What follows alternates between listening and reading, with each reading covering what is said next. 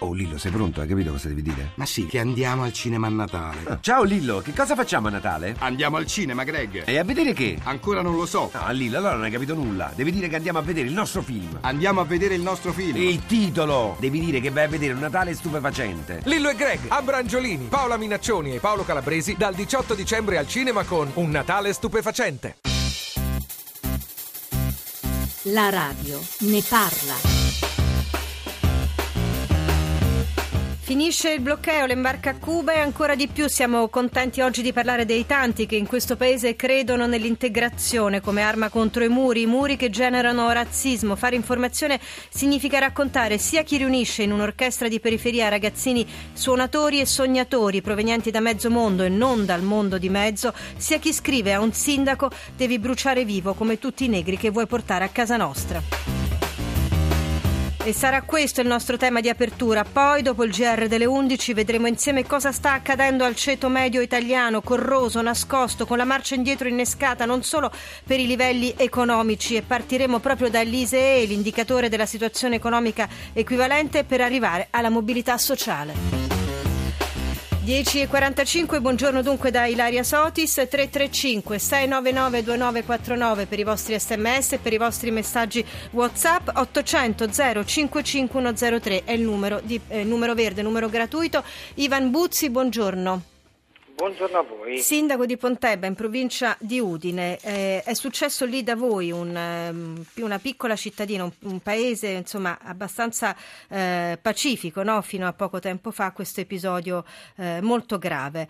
Eh, un episodio in cui ehm, lei è stato preso di mira e lei con la giunta, eh, con la sua giunta, perché eh, aveva intenzione, avevate intenzione, avete credo intenzione di ospitare alcuni profughi. Racconti lei, Sindaco, cosa è successo?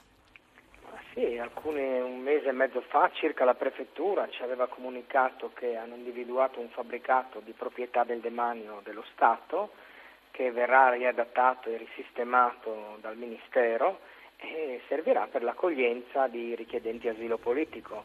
La posizione che come amministrazione comunale abbiamo preso è quella di, di, responsabilità e di serietà nei confronti di un tema così difficile e delicato come quello dell'accoglienza, rendendoci disponibili a collaborare con le istituzioni per l'accoglienza di queste persone.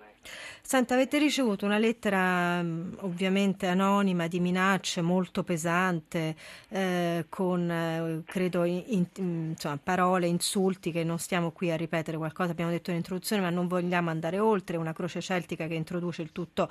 Eh, lei è, ha subito detto io non credo che siano persone di qua, perché la mia gente la conosco.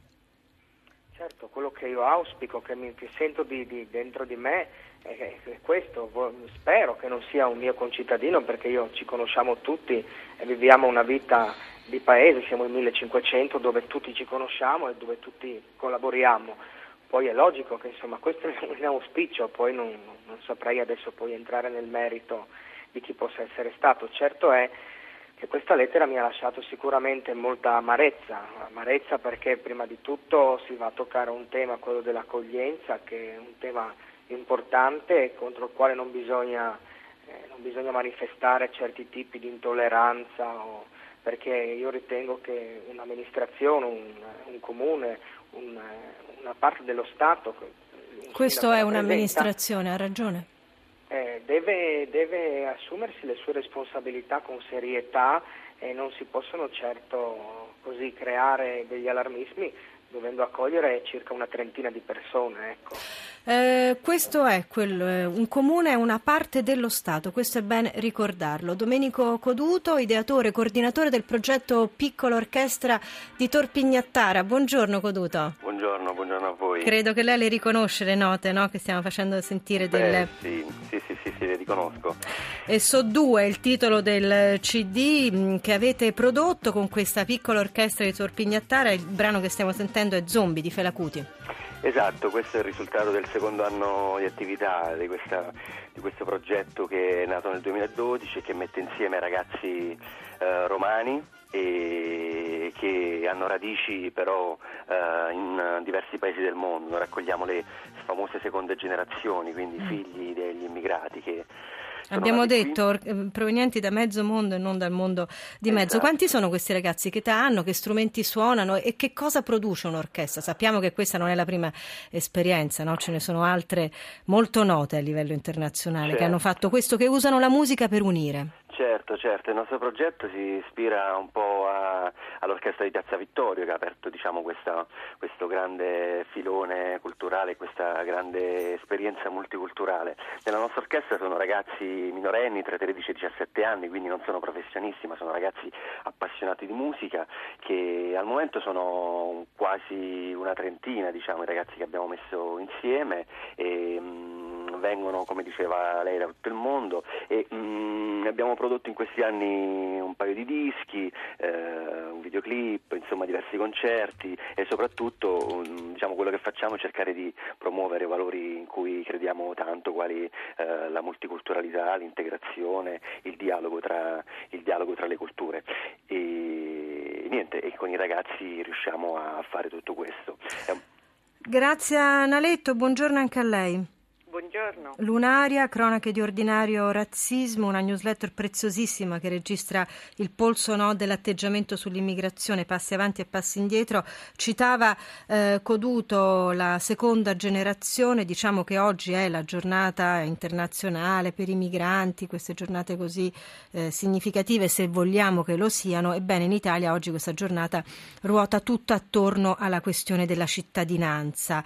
Eh, L'Italia sono anch'io, un hashtag che tra l'altro gira, a proposito vi ricordo i nostri profili Facebook e Twitter di Radio 1, a che punto è questa questione della legge sulla cittadinanza, Naletto, e quanto c'entra con razzismo da una parte e integrazione dall'altra?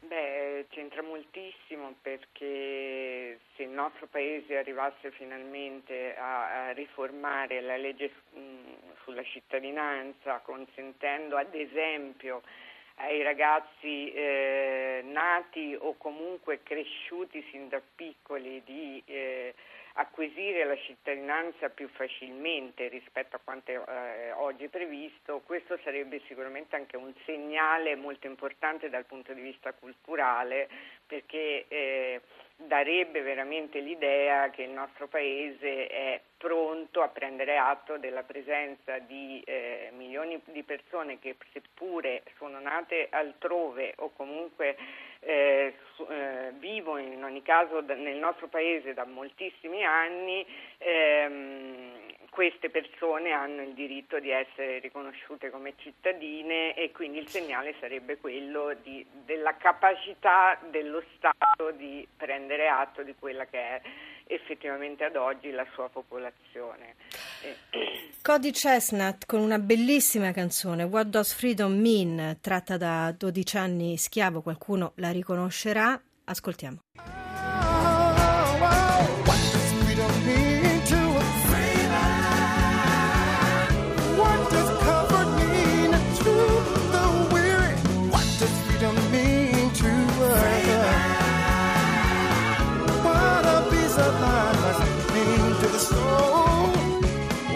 Childhood memories mean to the old. What does freedom mean Cosa significa la libertà? Grandissima domanda, oggi ce la poniamo questa domanda anche alla luce di Cuba, ma ce la poniamo noi alla Radio Ne Parla con eh, la questione di razzismo versus integrazione, o meglio integrazione versus razzismo, però le domande che arrivano da voi sono sempre puntuali, sempre importanti, come quella che ci rivolge Ramon dalla provincia di Nuoro che ha mandato un sms al 335 699 2949. Ramon, buongiorno, cosa vuole dire? Buongiorno a lei signora. Guardi, eh, qua si parla di percentuali, perché poi alla fine io abito in un paesino nel centro della Sardegna dove siamo 1000, 1100 abitanti, 1200 abitanti. Se ci si ritrova con 70 profughi, 80, che poi tra l'altro li fanno arrivare la notte, a discapito proprio perché la gente non sappia e non veda, e soprattutto un'altra cosa, queste persone qua che dovrebbero essere in teoria tutelate, no?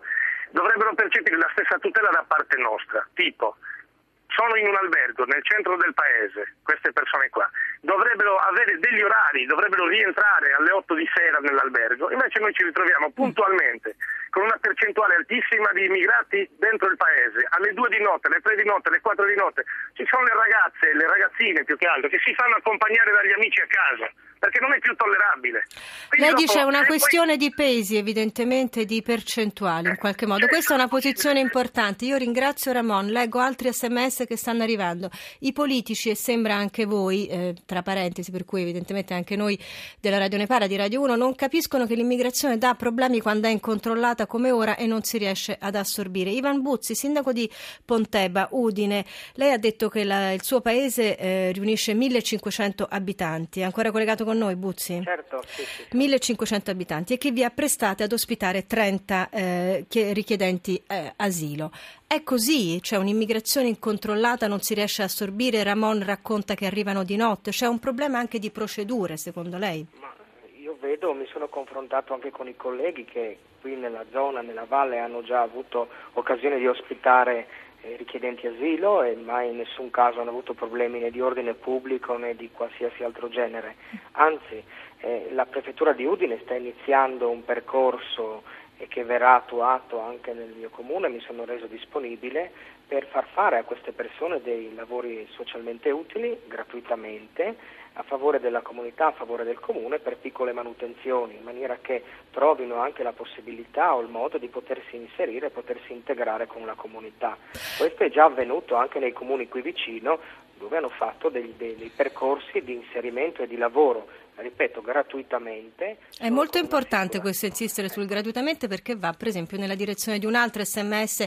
Il dare più a immigrati che a poveri pensionati o giovani italiani disoccupati crea un'insofferenza che voi chiamate razzismo. Grazie Naletto, lei che registra tutti i giorni il termometro, abbiamo detto, lunaria del razzismo, sta aumentando anche in conseguenza della crisi economica? Deve essere telegrafica. Sicuramente sì, la crisi contribuisce ad accrescere il disagio sociale, soprattutto le diseguaglianze sociali e quindi c'è chi cavalca questa difficoltà per eh, facilitare l'individuazione dei capi espiatori. Ovviamente i migranti e rom sono i capi espiatori privilegiati. Disuguaglianze ne parleremo dopo il giornale delle 11 perché sentirete che testimonianze forti che eh, abbiamo. Andremo a, a cercare di capire che cos'è il ceto medio oggi, perché è fermo, così dice il Censis, anzi lo definisce quasi nascosto. Ceto medio che è stato eh, per più di 30 anni il motore del nostro paese. Faremo numeri, ma non solo, vi diremo anche come si registra l'ISE e l'indicatore della situazione economica equivalente. A tra poco.